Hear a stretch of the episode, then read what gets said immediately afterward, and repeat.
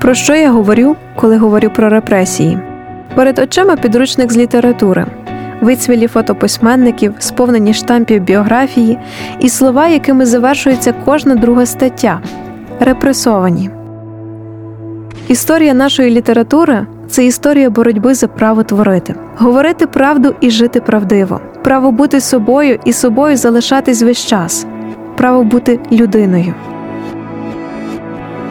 Природа, суть держави це репресія. Писати для щоб бути, здавати своїх друзів, зраджувати. У нас зараз нема цього вибору. Ми вільні, а вони не були. Нам би було легше думати, що НКВДисти, КГБшники вони були тупими машинами для вбивства і бездушними садистами, але вони були дуже розумні психологи.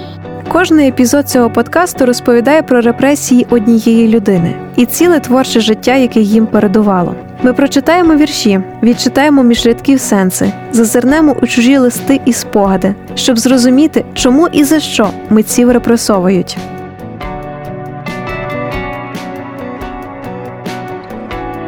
Митець це свобода. Митець це пташка, яку не можна сполохати. Їй можна створювати сприятливі обставини, на неї можна дивитися і милуватися, з нею можна якось комунікувати, її можна підтримувати.